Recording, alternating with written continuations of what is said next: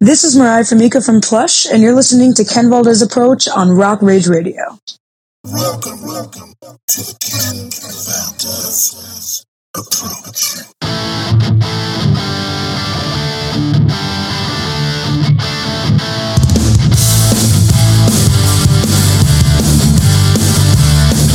Hey, hey, welcome on in.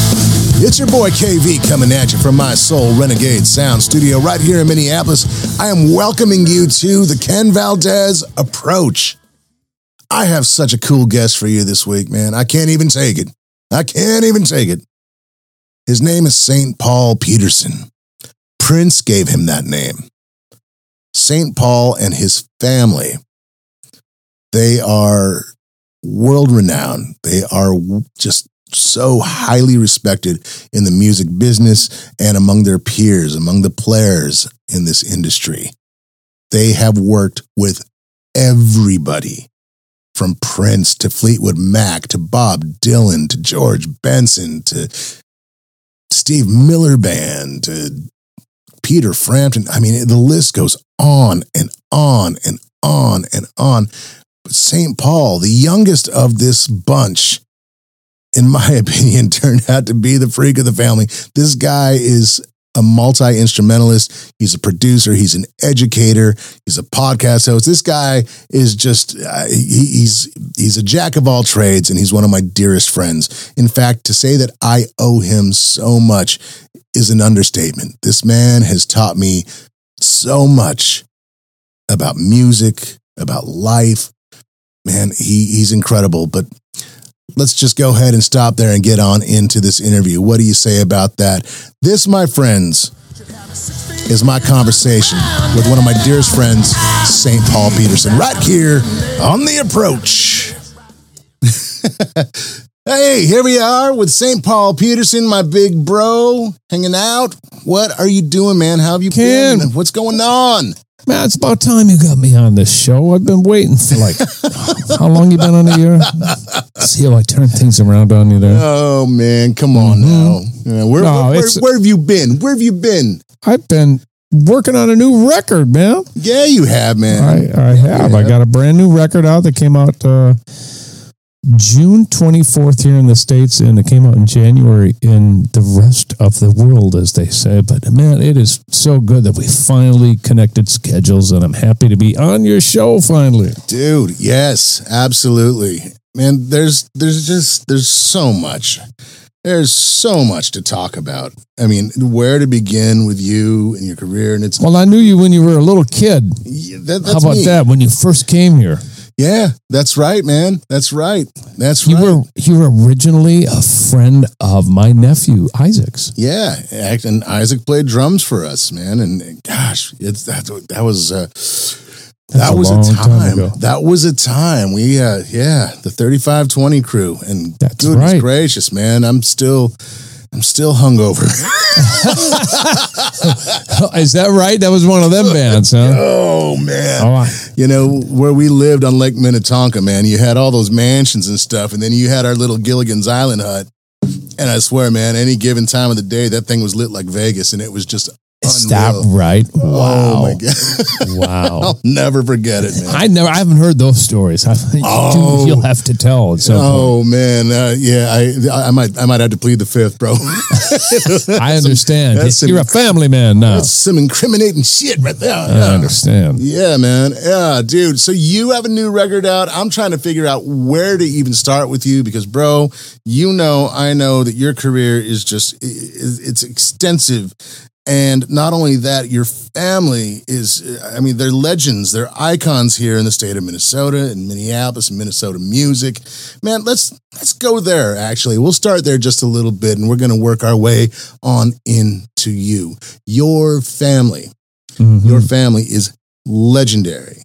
Minnesota Music Hall of Fame. I mean, you guys have played with the biggest names in music and, and, and then some. And you guys are probably some of the most highly respected and loved musicians probably on the planet. Everybody that we've talked to, some people here on the show, Dwayne Bailey, for example. Ah, I love him, man. Yeah, man. I Jeff knew Scott him way Soto. back in the day. Oh yeah. Yeah, man. All those guys are just kind of like, God, these are the cats. These are the cats. Tell us about your family a little bit eh, for uh, the listeners out here. Like, give us a, a kind of a brief overview as far as the Peterson family is concerned. Well, right now I'm sitting in the basement of what used to be my mom and dad's house. They built it in 1958. This room has seen more rehearsals than any other rehearsal room in Richfield, Minnesota, anyway. But people like Oscar Peterson, David Sanborn, the Steve Miller Band, uh, uh, the family, fDeluxe, members of the Time, Prince's Band. I mean, everybody's rehearsed down here. Yeah. That's all because of mom and dad. And they were the top of the top musicians back in their day, you know, in the 40s, 50s, and 60s. That was their prime. And they had a, a bunch of kids. I'm the youngest. I mean, we all are professional musicians. We all make a living doing this wonderful thing called music, which is, you know, fun 99% of the time. And the other percent of the time, you just suck it up and do it. But we love playing with each other. We love uh, coming back to this basement and rehearsing. We, you know, it. We live and breathe music, and I've learned so much from my brothers and sisters, and of course my mom. And uh, it's just, it's one of those weird, freaky things, Ken. Uh, It, they just, they're the most incredible musicians on the planet. They just happen to be related to me. Right. It's Really? the truth. No, that's that's the God honest truth, man. I mean, it's insane. Like you think about the names just right there. You're you're throwing out a few, but I mean, you start talking about cats like like well, you know, Fleetwood Mac. Ricky's Mhm. playing with Fleetwood Mac. That's a Uh, big gig. That's that, that that doesn't suck. That That's doesn't a- suck at all. That's a right? pretty big gig. Yeah. That's an okay gig. There's a guy named Prince, right? Mhm. I mean, you know, the the brothers at one point were essentially the Steve Miller band. Three of us. Yeah. Three Peterson. Talk about pleading the fifth, buddy. I can't tell you any stories from back in those days. Oh my goodness, man. My liver still hurts from those days. yeah, yeah. Oh my gosh, man. Yeah. We've been we've been so lucky, man, and most of all blessed to have the the talent and the love that we have for music and each other. It's it's it's kind of crazy. It really is. I mean, it's it's an honor to even just know you guys, and I mean, let alone, I mean, I consider y'all, you know, extended family, and it's just, you know, the level of musicianship within that family. It's uh, I I can't say enough about it, and there really are no words to explain it. It's it's it's an experience, and anybody that knows his family is going to know exactly that. It's it's an experience that's it it defies logic. It defies it, defies like I mean it's it's I've never heard it put like that before, but I like that. incredible. It's incredible, man. You being the youngest, Mhm. right, and, and knowing your family and knowing how incredible they are. How how was it for you growing up in a household like that? I mean, and and you turned out to be like, you know, just the I don't even know how to how to put this. In my opinion, and I, I say this with love, you're the freak of the family, man. Oh my God. you play how many instruments? Let's go here. How many instruments do you play, man? Oh, dude, I don't know, five or six, something like that. and they're and you're just again you're proficient at all of them. You're so good, right? Well, thank you, brother. I never get bored. That's for sure. There's always something to do, and yeah. But I mean, how was that to to come up, you know, with that family and to get your musical upbringing? And let's yeah, let's start there. Where did you discover this? Obviously, you were born into it, but how did you come about to getting you know Well, your dude, I, uh, did, your I didn't. I didn't have a choice. Are you kidding? Being the youngest of all that, that's what I thought everybody else did. You know, I thought all my friends had musical families too. And like, I I know Linda in a lot of interviews have said, she would say to her friends, "Well, what do you play?" And that's really how we felt. We'd go down the street and we'd be like, you know, what do your parents play, or what what what instruments do you play? So we all thought that everybody had the same life that we had. We didn't realize how special it was until we, you know, got to a certain age. But I can tell you, the trickle down theory is a real thing. Uh, having this household full of different kinds of genres of music from rock and roll, but primarily black music. You know, we got a bunch of Norwegians that just love black music, from bebop to um, R and B to funk. It has been the staple of the Peterson family. It's what we've are are attracted to, are passionate about, feel as part of our soul. Is you know, it, it is black music. It's just been unbelievably uh, great to be involved in that, and and and uh, I don't know what else to say about it, but it's just what we love, and that's what we we that's the approach we take to everything that we do. Is from that soulful place. I love it. I love it. Yeah, and you guys do it very, very, very well. Now, obviously, there's there's a giant Prince connection here. Yeah, a little one. Yep. Yeah, yeah. You, uh, I mean, between the brothers, obviously, and I mean, well, you were in the time. You were in Purple Rain, dude. If anybody doesn't know that, this cat was in Purple Rain. So you How were crazy there. is that? dude? I was. how old were you during Purple Rain? Dude, I think I was 17 or 18 years old. Insanity to me, man. God. I know. Well, I looked at my kids when they were that age and I'm like, you ain't ready. I wasn't ready. Although I had been playing in bars for a few years and all throughout my high school career with uh, family bands and, and with my mom and, and uh, so I was a little bit more prepared, but how can anybody be prepared for that? No one knew that was coming. I thought, oh, cute. This is going to be a cute little movie. And, you know, I just hung on for dear life and then bam, exploded. Yeah, I mean, It's really fun to be a part of. I bet, man. I mean, but your story, your story goes on. You you actually have a bit of a legacy with with Prince when you look at it that way. Can you kind of give you like I guess like a timeline of your uh, working with him or how you know how you became affiliated, how you got into the time, and what happened after that? I graduated high school and went on vacation up to drink as much beer as I could and be naughty. and uh, and I got a phone call from my brother-in-law who I was in his band and he says, "I have an audition for you in the time. Get your butt back here from vacation." And I'm like, "Can it wait?" He's like, "Uh, no." So I came back here to this very basement I'm in. Uh, I'm supposed to get a tape a week ahead of time and learn a few of these time songs, and I got the the cassette tape the night before I was supposed to do this audition. So Oh I crammed, which is kind of my style anyway. You know, I uh, I like to learn the stuff, you know, pretty much right before I do it, so I don't forget it, and, and it's fresh in my brain. So I, I did that and went into the audition.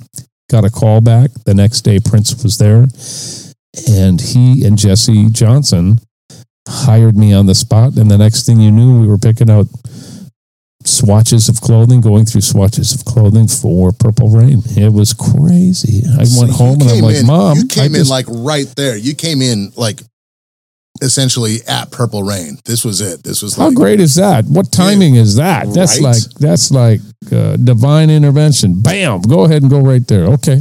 Yeah, Works yeah. Here, everything's gonna blow up right now, and you're in the thick of it at 17. God, Yeah, you man. gotta be kidding me, man! Wow. I wasn't ready, Man, but they got me ready. they got you ready. They Man. got me ready. How was that, man? That experience. It was you know. brutal. How I so? came, well, I came from a, I come from a family that is primarily more bebop and that encourages you to take uh, musical chances and to improvise, right? That's what it's all about. Sure. Interpret the songs the way you want to play them. Well, that's not how the Prince camp works. And I just had to, not only was I thrust into a new situation, I was also thrust into a new way of thinking about music. Funk music to me was more R&B and I learned I went to the best college of all times of all time that you- know if you wanted to learn the funk this is the way to do it If total immersion you know, six, seven days a week, 12 hours a day, full on, drink all the Kool Aid, and just become part of the brotherhood that was the time, you know, and, and just be open and learn and do your gig. And that's what I did. And it was a great learning experience all the way through my time in the time and beyond, because you know, we can get into that too in a little bit. Absolutely. So, I mean, after Purple Rain is is going on, there was a bit of a of a dissolve with the time. If I remember correctly, Morris went and wanted to do a solo thing, Yeah. and Smart timing for him, probably. Really, No. why why why do you think that would be the case? Probably Because- got a lot more. Well, a couple of reasons, in my opinion, and I'm guessing here.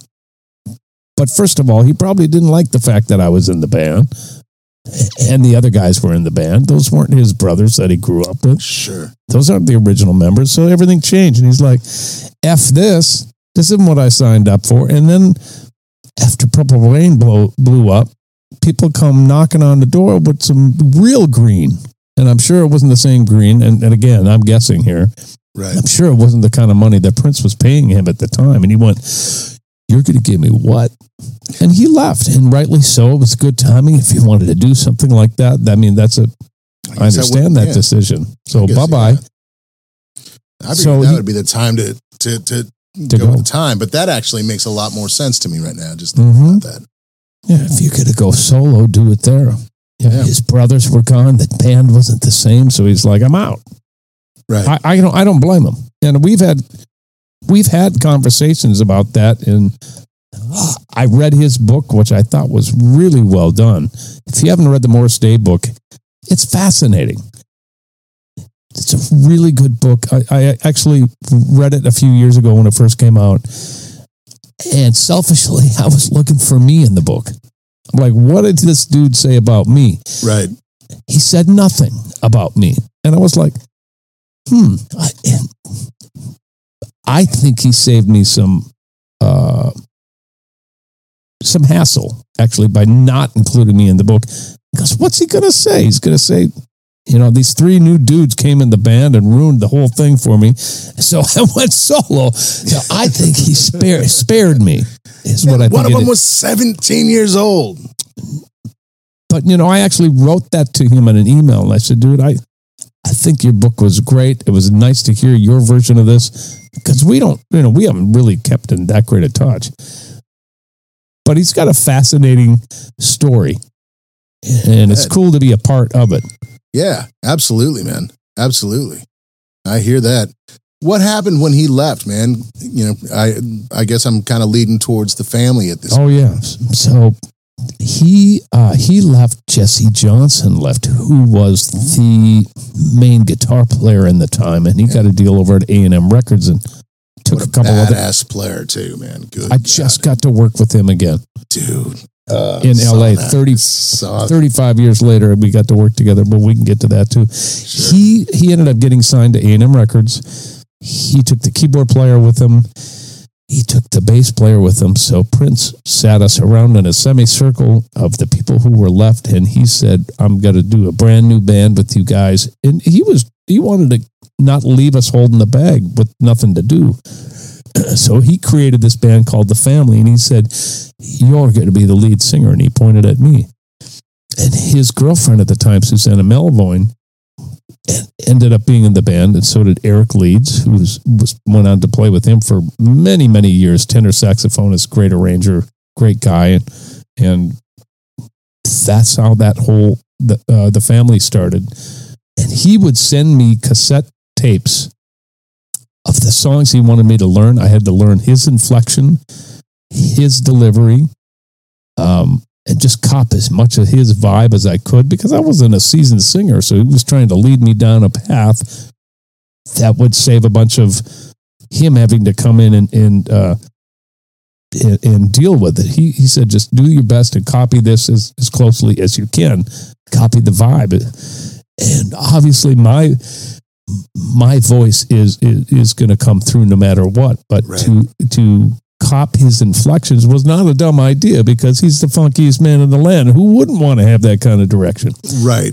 So I did exactly that, and I worked closely with David Z, uh, a producer that uh, has been so close to my family for years and years and years. And he really taught me the ropes about how to sing in the studio. And Jelly Bean would be sitting right by him. So we cut that record. I hardly knew Susanna yet, but those guys, she cut her parts at different times. Prince played all the instruments, had that record written, I, I don't know, in a week or two. Oh my God. Uh, he, he was that prolific in writing the best songs of his life at that point. That is quite possible. Well, I mean, it is my favorite Prince offshoot, no matter what. But that record was life changing for me. Really? That- yeah, man. that. Yeah, dude, Hmm. that's the funkiest record. That, oh man, I, I mean, I, I think about it all the time. You know, just like those were those were probably my favorite Prince tracks. Man, Mutiny, God, Yeah. funkiest song probably ever written. Right, right next to uh to the Payback by James. Right, Uh, you know, Fun to but play to this day. I get Oh, to play that all the time still. That song just slays me, and you guys were and it kills the audiences still. They absolutely love that track. Some of them don't know what the hell it is, Oh man, but by the time they get in halfway into it, they're like, "Wow!" Freaking out. They out of freaking out. because they're dancing so hard, man. That's yeah, right. that's what you do. You make them feet move, Paul Mhm. Peterson. That's Yes, what you're supposed to do. that's right. You guys also did the first version of "Nothing Compares to You." We You know, did. That's that's um. That is a little known fact. It's Bet so- your listeners don't know anything about that. They're probably, well, no, he did not. Well, go look it up. yeah, Go look it up. It's it the truth. He wrote that song, and uh, again, got delivered to my house. I sat and listened to it. It was a full band thing. He cut all the drums, keyboards, bass, vocals, and it got to my house. I learned the thing. We went back into the studio. I went, with David Z. Uh, cut the vocal with him, and then they s- shipped it off to this guy by the name of Clare Fischer, who was a great string arranger, did a lot of stuff with Rufus and Chaka Khan, at the suggestion of Susanna Melvoin, who knew of those records, and he, uh, she and Prince were listening to all that, and she made that suggestion, and and Prince hired him, and that song became the most dramatic, um, cinematic. The whole record did really Right. a heartbreaking ballad of all time that wasn't widely known from the family, but when Sinead got a hold of it, everything changed. Well, how did that make you feel though? Like I'm I'm I- totally curious about that because I mean, obviously Sinead had a huge, huge hit with it. And again, there's the family, baddest band in the land as far as I'm concerned, and you have this cut. Yeah. How did that all kind of play out with you? I was so far out of the band by that point in time. I was driving up the street, probably four blocks from here, when I heard it on the radio for the first time. I pulled over to the side of the road and I went, What in the F is going on here? What? Who is this chick? Who's singing my song? And I, I didn't like the groove. I didn't like the production. I didn't like any of it. I mostly didn't like it because it wasn't me. I'm just going to be honest. There it is. No, but why not be honest? I'm like, this man, sucks. This sucks. I hate this. And 90% of the reason why I didn't like it is because I was jealous. That that should have been me and the family doing that, but I made a decision in my life that you know that that was not going to be possible. And that's that's cool. That's just part of the the the ride of life, isn't it? But It and, really and, and- is. and you look back on it, look back on it now, and I go, I'm grown up enough to say, Ken Valdez, that you know the, the reason I didn't like it is because it wasn't me, and people wouldn't know that it was the family who did that song first. Now check it out. That song to me now, production wise and all that, I see so much value in why they changed those the groove, why they did what they did for her. And they did an incredible job for her as an artist on that song. Sure. They updated it. They turned it into a more, I don't know if you want to call it hip hoppy beat, but more modern beat for that particular point in time. And no wonder it was a hit. I don't know if mine would my version or the version Prince did. I don't know if that ever would have been a hit because there was no groove, there was no drums. If you recall, they stripped all the drums and bass and everything out, and it was keyboards and strings and Right. totally cinematic. Like I said, that ain't fit for KDWB and all the top forty stations, but Sinead's Connor, Sinead Sinead O'Connor's version was, and she sang the hell out of that song. Yeah, she did. Hard Yeah. for me to admit that. Nah, man. You know, and I'm, I, and it's so funny to hear that because, like, you know, in that same breath, man, I could say I, I, you know, might be biased, man, but I, I absolutely prefer yours. You know, that's Um, so me. do I, frankly. Yes, yes. I do prefer mine as well, still, but, but, but, but, I see why hers worked, and I'm glad. And I told Prince that. I said, this is probably 25 years after it was a hit. We were hanging out. We were talking about publishing and people covering his songs, and he hated it. He said, Did you like Sinead's version? I went, Not particularly. He said, the Neither did voice, I. Yep. the voice, Oh, yeah. man. Wow, Mhm. wow, wow.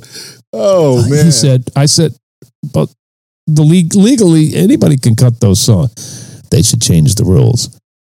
They should change the rules and make us give have us be able to give permission on who can cut our stuff. Because I said, well, look, people have covered a lot of your songs and they are the majority of them are terrible. That's like covering a Prince song is like covering a Stevie Wonder song.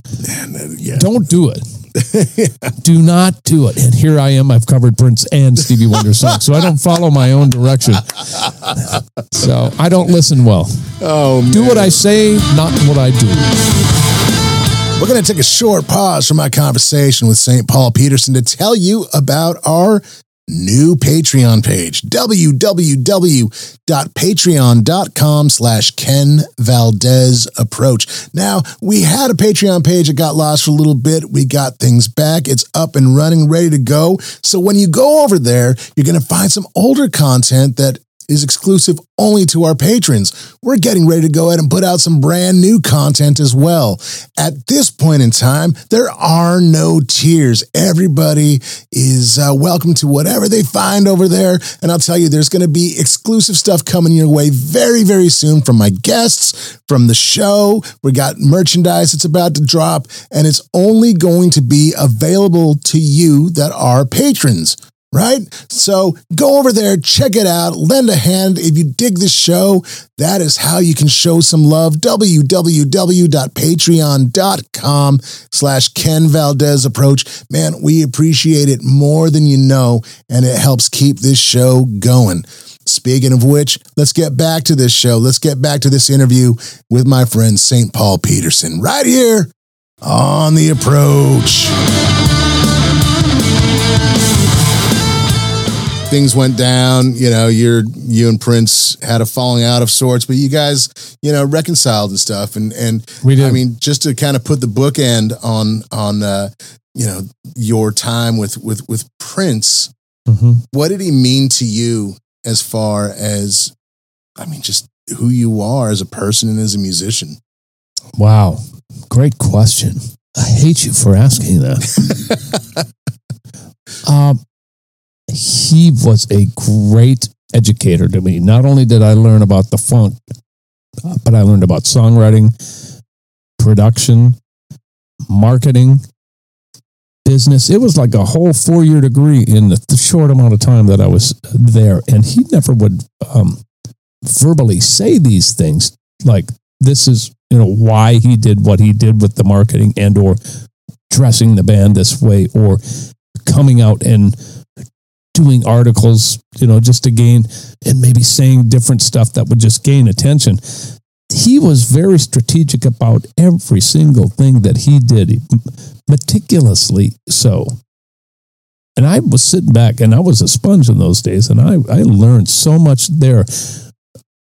Musically speaking uh, he he was just a freak and and like you said in a good way he was a freak he was an alien there's many aliens i've met in my life eric gales is one of them he's, you know he's public enemy number one as far as I'm concerned. he he that is guy is prime alien. He, he is, and I'm, I've known him for 30 years. And these guys who are of, of that caliber, uh, you know, they're on another plane. You know, to, to put it nicely, they are completely on a different plane. And if you can, uh, or planet, as we like to say, Sure. and if you can orbit their planet for a amount of time and, you know, take bits of information and knowledge from that situation, no matter how, you know, if you had good experiences, bad experience, but you turn them into something that is meaningful to you and then turn it around and, and, and make it music in your own life. That that's what I got out of it. I Wow. for the short amount of time that I was there, he made a huge impact on my life. God, man. Yeah, absolutely. And those are those are some potent words, man. Those are very heavy words and great words. So, wow. Thank you for No, I'm, su- I'm, that. I'm super grateful to, for everything that he did for me, but not only for me, but for my family. My brother Ricky produced a bunch of records out there. After I left in '85, Prince, I mean Prince hired Ricky to be the staff um, producer out there, and of course, me being the little brother, he I tagged along, and I was right back in the fold again, even though Prince and I weren't talking together or to, to each other.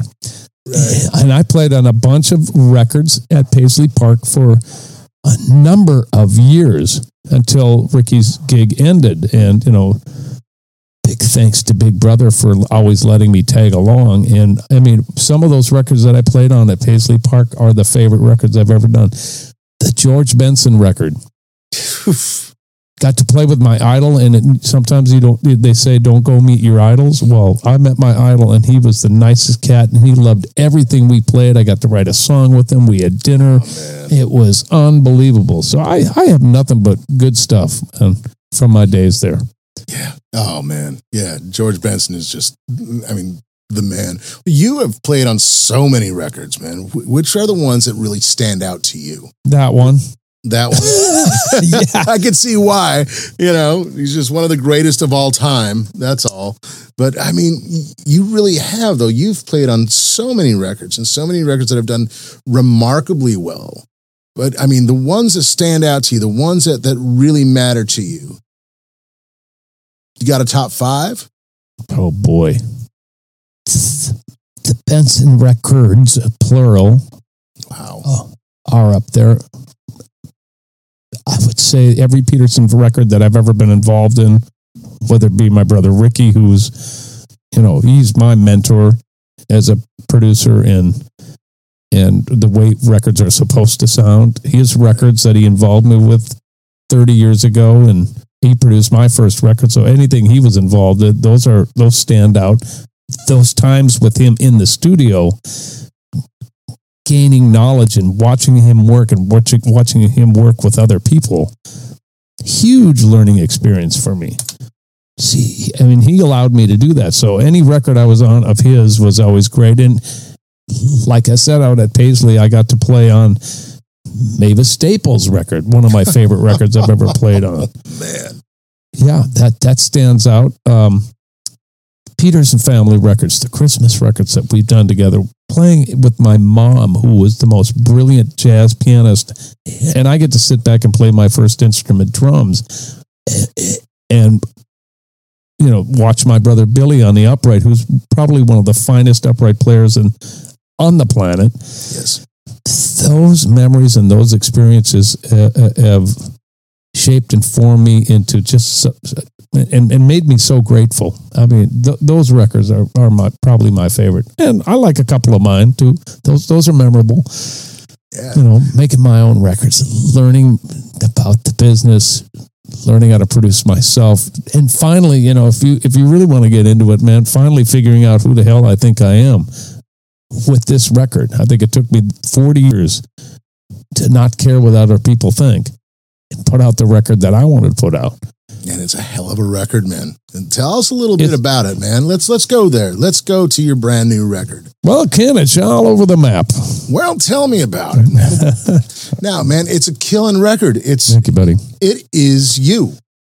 I can I sure you know, I've known you for for several years now, and and I consider you my just a mentor, teacher, friend. Just you know, you are my big brother, man. Yeah, and this sure. record is St. Paul Peterson. I'll put it this way if anybody is trying to figure out who St. Paul is, what St. Paul mm-hmm. is, go check Yeah. out this record. It's right there for you. That is St. Paul Peterson. This is a quintessential St. Paul Peterson record, but it also gets to uh, to the heart of you, I think, as an artist, because it really does showcase all that you have, man. Yeah, which is so much and great tunes, man. Oh, thank you. Yeah, Thank yeah. When did you? When did this all kind of take place? How did it? How did it all happened? Where'd you record? You know, the whole night. Yeah. So I started this record, I would say, three years ago. I actually put out a couple of singles uh, that are on this record. I didn't. I thought I was going to keep putting out singles, you know, one every quarter, or one every six months, or something like that. So I think I started with "You Got to Love," which is a song I wrote with my nephew Jason up on the north side of Minneapolis in his lab or studio, as we call it. He's always been the one who's encouraged me Uncle Paul, you got to get back in, man. You got to do some of this funk. Come up to the north side, come up to the hood, and let's get you back on track. Because, you know, sometimes I, I'm so busy doing other things. Occasionally, I'll put everything, you know, not occasionally, I will put everything else before myself, you know, family, which is fine. I mean, that's, that's who I am. But he is the one who said, come on, let's do this. So we, we started with that. Then I cut a couple of other songs as well, Something in the Water uh, with Oliver Leiber, which is one of my favorite songs on the record. And then I got a phone call from a friend in Germany who has a label called Leopard. And he said, Paul, this is during the pandemic. He said, I want to take those two songs that you have, but I want you to record uh, the rest of the record. And so I did. Uh, you know, I was ready, and we had some downtime during the pandemic, and I Right. I just wrote. I, I didn't care what was coming out. I'm like, okay, what are we going to do today? And sometimes it'd be rock, sometimes it'd be funk, sometimes it'd be R and B, sometimes there'd be some bebop over you know overtones. And really, if you know me, I I like all that stuff, and I've been lucky enough to be able to tour with all those different kind of genres and the entire time for the rest of my career, I've it has been you know, crammed into my brain to not confuse the audience by by putting multiple multiple genres on the same record. And I just went, that's the dumbest thing I've ever heard. And it took me this long to actually finally just be me on this record. So you're going to get all the things that I do, and as long as you do it authentically which I hope to think that I do, um, then just go for it. And that's I finally gave myself permission to do that. And so you get a bunch of different sides, and it takes you really on a journey from It beginning really to end. Yes. Yes. And it's on vinyl, and you can actually look at the art. Look, oh yeah, I I can't love show you. this. bec- Uh, It's yeah, it's it's yeah. over there. I can't get it right It's now. back but- there. Yeah. You guys got to check this out because it really is quite the record. Probably my favorite release this year. And uh, man, it is, it really is you. Like, Yeah. you know, if somebody wanted to get to know St. Paul Peterson, not just the music, but the person behind it, man, this is such a, a great way to go about doing that, man. So yeah, good on you for this record because it is, it's, it's exceptional, bro. Um, Thank you. you Thank know, you much. you know, I love you, but I'm being, I'm being absolutely straight. I love this record. Thank you, bro. So good. I'm very happy with it. I think it turned out really good. Yeah, I do. I'm proud of it. You know. Uh, As you should be, man. As you should be. Are you touring in support of it? we're doing some spot dates here and there. Uh, uh, we did. We sold out uh, a club called Vibrato in California uh, around that 15th or middle of June. Then we came back here and did two shows at the Dakota. Uh, looks like we'll be doing an outdoor festival in September at the Canterbury Park. Nice. on September 2nd. I'm hoping that's going to transpire. We're just waiting on a couple of things, you know, crossing the T's and dotting the I's and make sure that's all good. And But that's where we're at right now. And we're hoping to tour in Europe next year. There's a little backlog because of COVID. Right. The clubs are booked. So they they definitely want me to come over and do that. And I love playing, man. I'm playing with the Minneapolis Funk All Stars, which is a really great band of alumni from Prince, Jimmy Jam, and Terry Lewis, different uh, uh, conglomerations of those bands. We put them all together and make good, one good one. And we are continuing the Minneapolis sound. And we, we want to keep spreading that great music. We do songs by Prince, The Time, The Family, of originals, of course. We're having a ball, and it's one of the best bands I've ever been in in my life. You have also worked with many artists. You've toured with many artists. Are there particular artists that that you really have enjoyed touring with? I mean, th- this is the the feather in the hat, or these are some of my favorite times. Anything like that?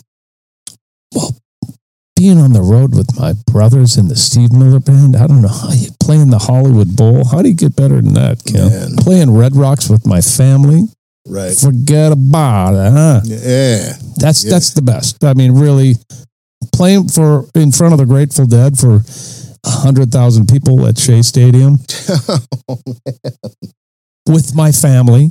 with your family. Yes, it's all about family with me. I mean, there, there's been other gigs. I mean, I, I, it was pretty fun to play Carnegie Hall with fDeluxe God, and right. being able to call my mom and say, "Mom, I played Carnegie Hall." You know that that's pretty cool stuff. Those gigs stand out, and uh, honestly, the, these little gigs that we do with my family here uh, every single Christmas, we've done them for thirty years. We get together for a week before our concert. We eat, we rehearse, we bond, we love on each other, and we make some really good music. And we don't put too much pressure on ourselves. So it's a hang. It's like the the, the audience is in our living room, and we have a ball. We do we do it every year. It's called the Jam Before Christmas. Yeah. And Those are the gigs that stand out. And oh, I can't I can't go without saying Donny Osmond. My, talk about my he's my big brother. He is I think I have uh I think I've ruined him. yeah, he was this nice little Mormon boy, and then I started up. He and I hit it off so well, and I'm burping and farting and doing all sorts of stuff, and I'm like, I end up living with him. He, I mean, he and I are pretty darn tight, and I just love him to pieces. And he took me on the road uh, to Europe, and we we played castles, and did a beautiful concert at Edinburgh Castle that I'll never forget. That Julie got to come to. so. Man. Well, you were also his MD on uh, on his show, right? I was not the MD. I was only the bass player, You're only the bass player. Who, which was great for me because that that was too, way too much pressure. I didn't want that gig. oh, I was his God, man. MD on on his tour, but not on the TV show. Yeah, well, that TV show there was a there was a clip that that came out not too long ago, and uh, somebody had uh, had brought it up to me, and it was Little Richard. Yes, that blew my mind because his interview was so heartfelt, and then you guys were just on the spot playing Little Richard tunes with them. we got to know? play with Little Richard. How cool is that? It was uh, it's unbelievable. I played with more in legendary people on there. Glen Campbell, oh, Robert wow. Palmer, so many people. Reba McEntire. Um, oh, I can't even think. Of, uh, I think that uh, Justin Timberlake was on. Britney Spears was on. You know, before they were huge. Right, right, man. And and, and uh, Brian White was on. Brian McKnight was on. I mean, hundreds. Stevie Wonder was on. I got to play with Stevie and Greg Phillinganes back in the day, Oh my god! and now Greg and I are friends. right, right. You know, he had, he was actually going to do the gig in L.A. with me in January that I had to cancel because I had COVID. I'm like, Greg Phillinganes, you said yes to me.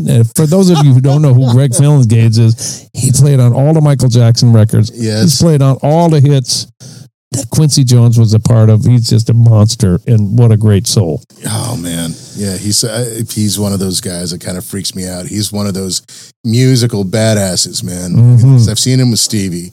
I've seen him with Toto. I've seen it like Yeah, I mean, right. yeah, he's ridiculous. He's one of those guys, which says a lot about you, my bro. You're one of those guys too. Oh, And uh, yeah, yeah, I love it, man. You got that respect from those that you respect, right? You have that. You have that thing that where you know people just they they love you, man, because of what you do, and you're a good Well, guy, man. Yeah, yeah, absolutely. That's all we can hope for, right? The- at the end of the day, that's all you want is respect. That's it. right, right. Then you win. Then you win. That's Then the you win. lottery right there. throughout this entire career of yours, if it could be summed up in one song, what would it be? Oh boy. Does it have to be one I wrote? Not necessarily. I was going to say, has it even been written yet? You know, Uh man. There are songs that are incredibly important to me for reasons that probably go back to my relationship with my wife. You know, songs I've written for her. Uh, Don't Turn Away is a song I wrote with a great songwriter by the name of Rick Barron that I wrote 25 years ago. That is incredible. And it really speaks to my relationship with her. Now we're married 32 years. I wrote her a song on this new record that just talks about where we're at in our life with our kids grown and moving away and uh, how the groove just gets deeper. It's all really based on love, man. That's it. If it's and if I had to pick a song, I sing a song at my my uh, daughter's wedding. It's a song that my sister Patty turned me on to by Michael Ruff, who was actually on Funk Friday two weeks ago. all right. He wrote a song called I Love You More Than You'll Ever Know that is so simple and so beautiful. That is one of my favorite songs. And I'd say it would mirror my life. It's all about love. I can't get around anything else other than that. It's all about love. You also taught me something a while back. This guy has taught me more than probably most anybody. It's all about the hang. I get that from my brothers. That's true. Tell us about that, man. What does that Well, mean to you? The hang is is is investing time in friends and and projects and helping out, man. I mean, I remember well, you helped me out actually. I was an instructor at a music college here uh, for two different music music colleges here over the course of 17 years, and I was running this one particular music college, and I was running a production class, and I called you and I said, Ken, why don't you come in and, and let me produce a, a song on you for this class? Well, you said sure, and that turned into us writing together. That turned into not one song, but I don't know, half a record or something like Yeah. that Yeah. and uh, we wrote some incredible stuff together. And that, my friend, is the hang. Yes. Sometimes there's money involved. 90% of the time there's not. And there's better value when there's not money involved. Right. right. Just because you're investing in a friendship, you're investing in someone else, you're, you're, you're pouring into someone else, man. If you can do that as a teacher and as a mentor and or as a, or just a friend, like you could be hammering nails on somebody's deck. If they need you, be there. Yeah. That's what the hang is. Man, man. I mean, well, it was it was extraordinary because we, you know, kind of talked about about your brothers, and it's so interesting. The more I think about this, man, about just this, you know, not trying to make it a me thing. Why but just not? thi- but just your it. yeah, that's right. That's right. It's my Hey, show. what, what, hey, what you got? Ta- what you got tattooed on your arm there, little it's, uh, brother? it's a Soul Renegade. Uh-huh. First song you and I wrote together, man. That's right. That's right. I would That's say right. that that is a pretty important thing, man. It really is, man. I mean, that song is very autobiographical. And, uh, you know, man, got a chance to work with two of my favorite just artists ever, you and Doyle Bramhall, right? And Right. That's insane to me. But I think back, man, I think back to my time here in Minneapolis, which started 20 some odd years ago, and realizing how how much your family has been a part of my life within that time frame because when when I started Ricky played keys on on my record Every Little Lie Oh Right. wow. Jason and and Billy were going to be in the band and we had three or four rehearsals. I remember no that. way. I didn't know that. Yeah, we had about three or four rehearsals, and uh, ah, man, and then you know Jason got the the Michael Bolton gig, and Billy ended up going back out with Steve Miller, who Mhm. you know he was with Steve Miller for like thirty some years or something like that, right? Almost thirty years. 25, yeah. God, that's crazy, man.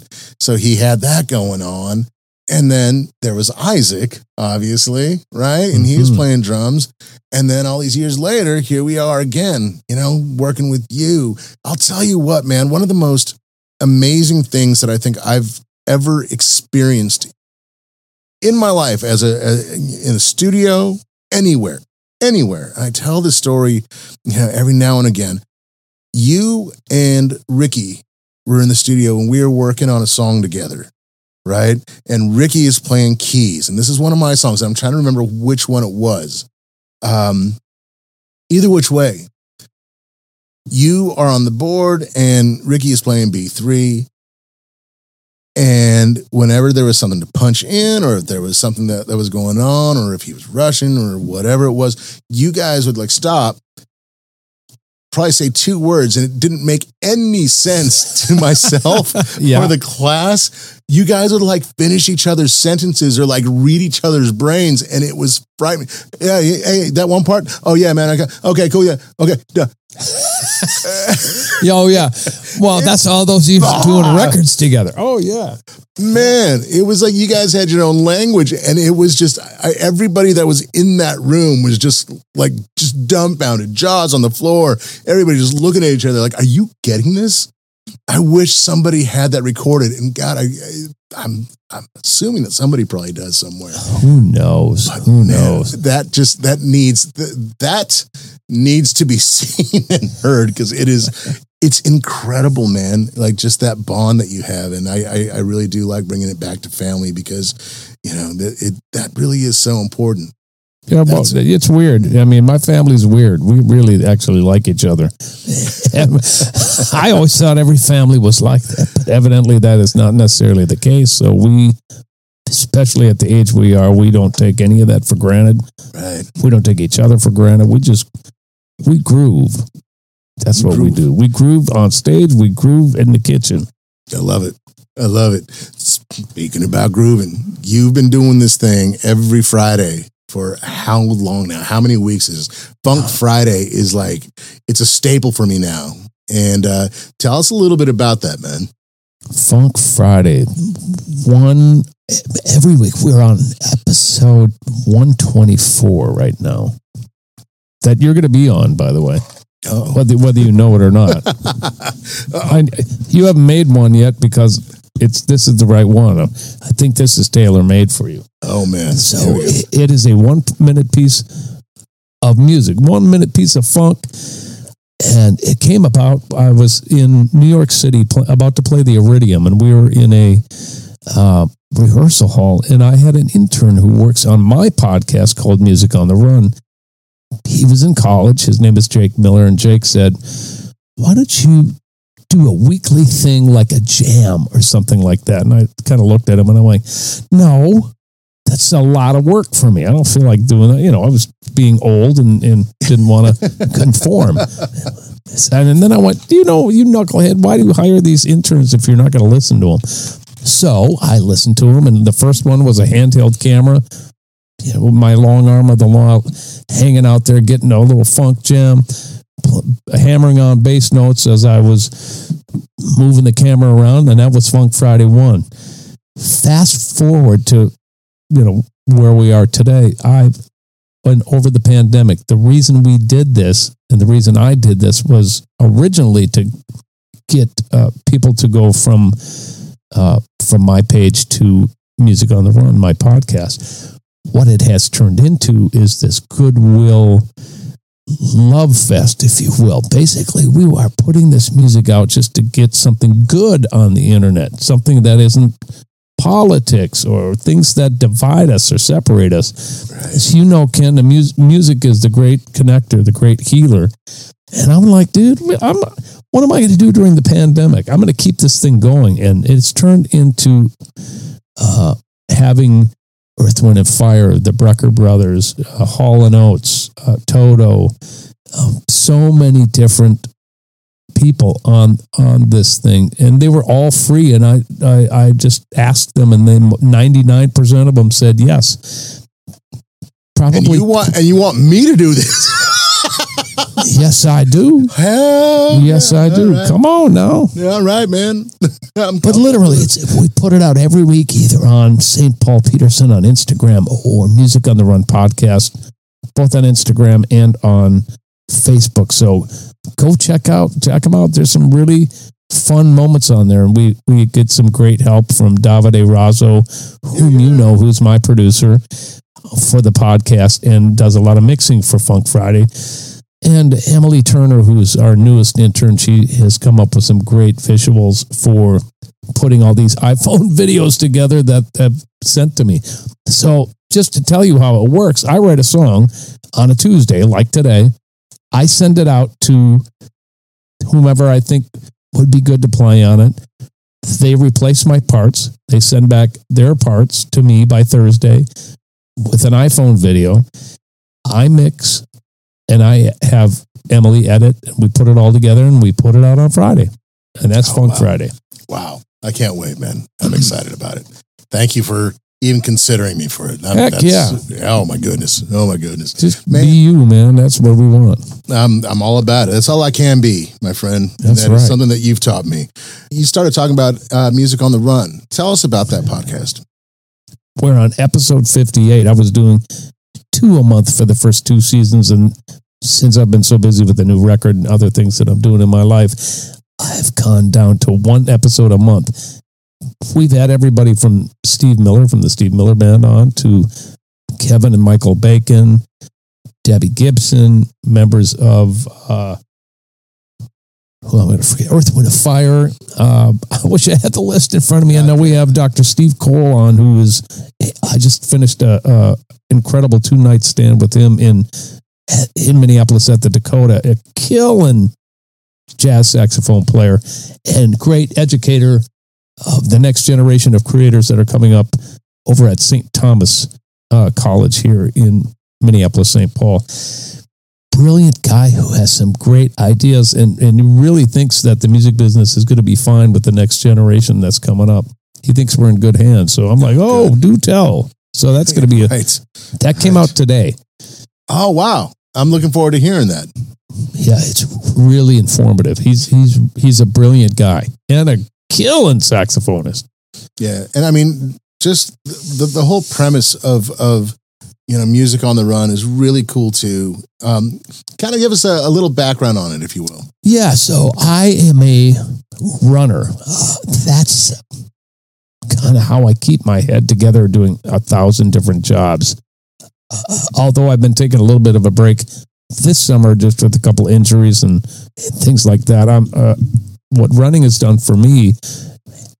I wanted to pass the word along about how musicians stay in shape while they're on the road. What do they do when they're on the road? How do they keep physically fit? What are their routines? How do they keep their families together? How do they keep their businesses together? You know, all those different things. And the amount of stories that we've gotten out of so many different people has been amazing. So we've got a great collection. I was thinking uh, Lenny Castro from uh, John Mayer's band, uh, Nathan East from Eric Clapton's band, Sonny Emory from uh, from Clapton's band. Just incredible musicians. Some some stars, some not stars. Some stars in my eyes, I'll tell you that. Yeah, yeah. But they're all telling their story. They give their background about it, but a lot of it's been geared to how they deal with the stresses of the road. And uh, it's it's been a great experience, and we, we aren't stopping. We're we're keeping going, man.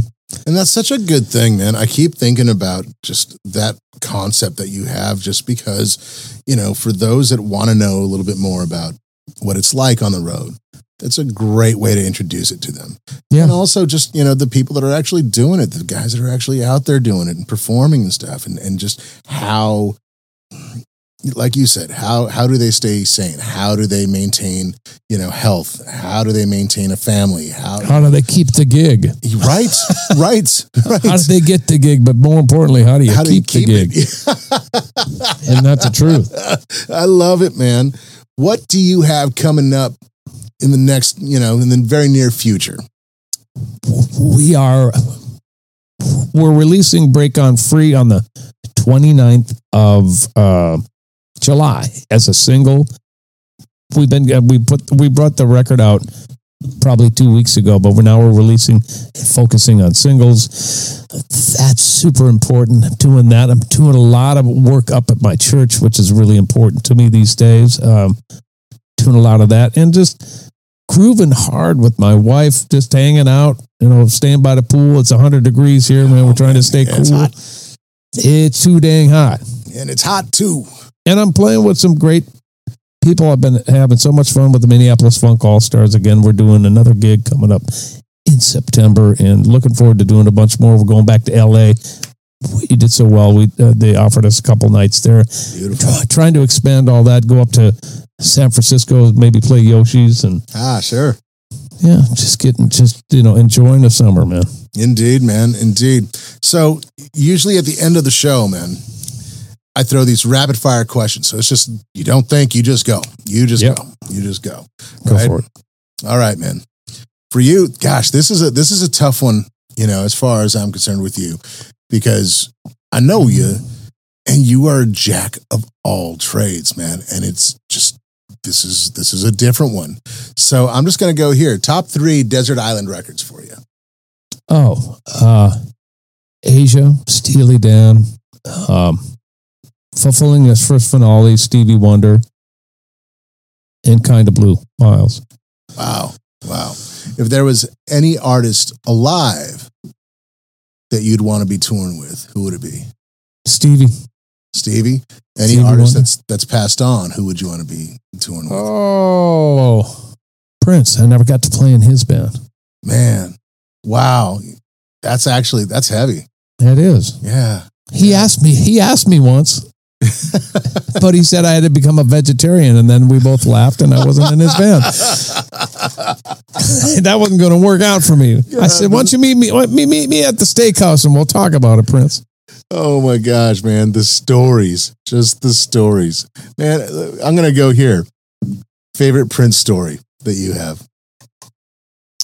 That's one of them right there. That's great, man.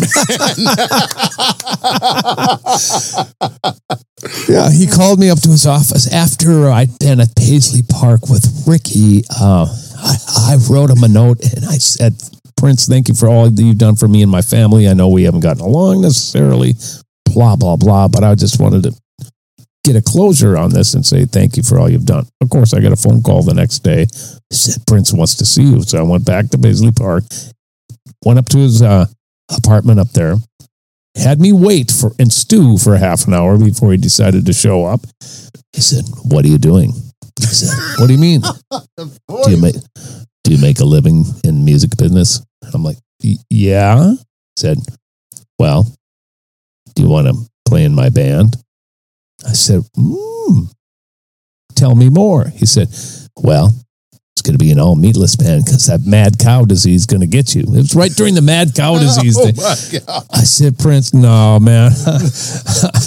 I'd love to play in your band, but I'm not going to become a vegetarian. He just wanted to get me under his thumb. So that's one of my favorite Oh, stories. wow. That's so good, man. That's so good. All right, man. Let's see. Favorite gig that you've ever done? Oh, man. How about the last one with my mom? Love that. I love that. It was at Edina Country Club. She was mostly bedridden, kind of checking out. And I got her to put on a dress, come to our Rotary party, and play the piano. She went from little old lady to the most grand dame of all times the minute she started tinkling the keys. And that was, I did my first gig with her there when I was 15, and I did my last gig with her uh, when she was on her way out. And that was the last gig we did together. Here we go. If you could put together an all star band. I already did. The Wow. one I'm playing with right now. Yeah, That's not a bad all star band at all. All right, man. Here's the last one. If there was one song that you wish you wrote, what would it be? Nothing compares to you. Wow. Mm-hmm. Wow. That's amazing, man. That's amazing. My bro, I, I can't say enough about you, and I can't thank you enough for everything that you've done for me. You are you're everything to me, man. You are my Thank mentor. bro. You, are my friend. Yeah, I just I love you so much. Your family, man. Where can people find you, bro? Where can people, you know, find your music and uh, get in touch with you? Sure. Go to paulpeterson.com. We have, you know, the brand new record, signed merch, all sorts of fun stuff there. Instagram is St. Paul Peterson. Uh, Facebook is also St. Paul Peterson. Twitter is also St. Paul Peterson. That's all that. You can also find the inf- other information about Funk Friday on, on those various sites and Music on the Run as well. And uh, Kenny, you, you're you're a good dude, man. You're my little bro. Proud of everything you're doing. Oh man, Love to see your family growing like that. It's just super fun. Although we don't get to see each other all the time, I'm, I'm always proud of you. man. Well, hey, well, there you have it. I want to thank my special guest this week, St. Paul Peterson, my big bro, my mentor, my friend. I, I can't tell you enough about this guy. I think the world of him, and uh, I owe him so much. He and his family, my extended family, they are brilliance, excellence personified. Paul has a brand new record out. It's called Break On Free. You can find that everywhere right now. Go visit his socials. Go check out his record. The Minneapolis sound is alive and well with him. Plus, it goes so much further beyond that. And if you see that he's coming to your town, man, go check it out. Check out that excellence. It is brilliant musicianship all the way around. And it's just a damn good time. Speaking of a damn good time, you can go check out my website at www.kenvaldez.com. Over there, you can find out more about my music. I got some tour dates coming up, people, and I'd love to see you. You can find some merchandise. You can find out more about this show. And of course, got links to my socials, and I love hearing from you. So go check that out. Go say hi. I will get back to you. If you like this show and you want to lend a helping hand, we got our Patreon back. www.patreon.com slash Ken Valdez Approach. On our Patreon page, you can find nothing but exclusive content not available to anybody else other than our patrons. Whether it be the old school stuff we have or the new stuff that's coming down the line, we're going to be releasing some really, really cool merchandise. And man, there are no tiers right now. Not yet, anyway. So it is free rein. Whatever you can do, whatever kind of love you can throw our way, we'll take it, man. Absolutely. So check it out, www.patreon.com slash Ken Valdez. That's about it, everybody. Until next time, be good to each other. Take care of one another. Bye-bye. I'm reaching out,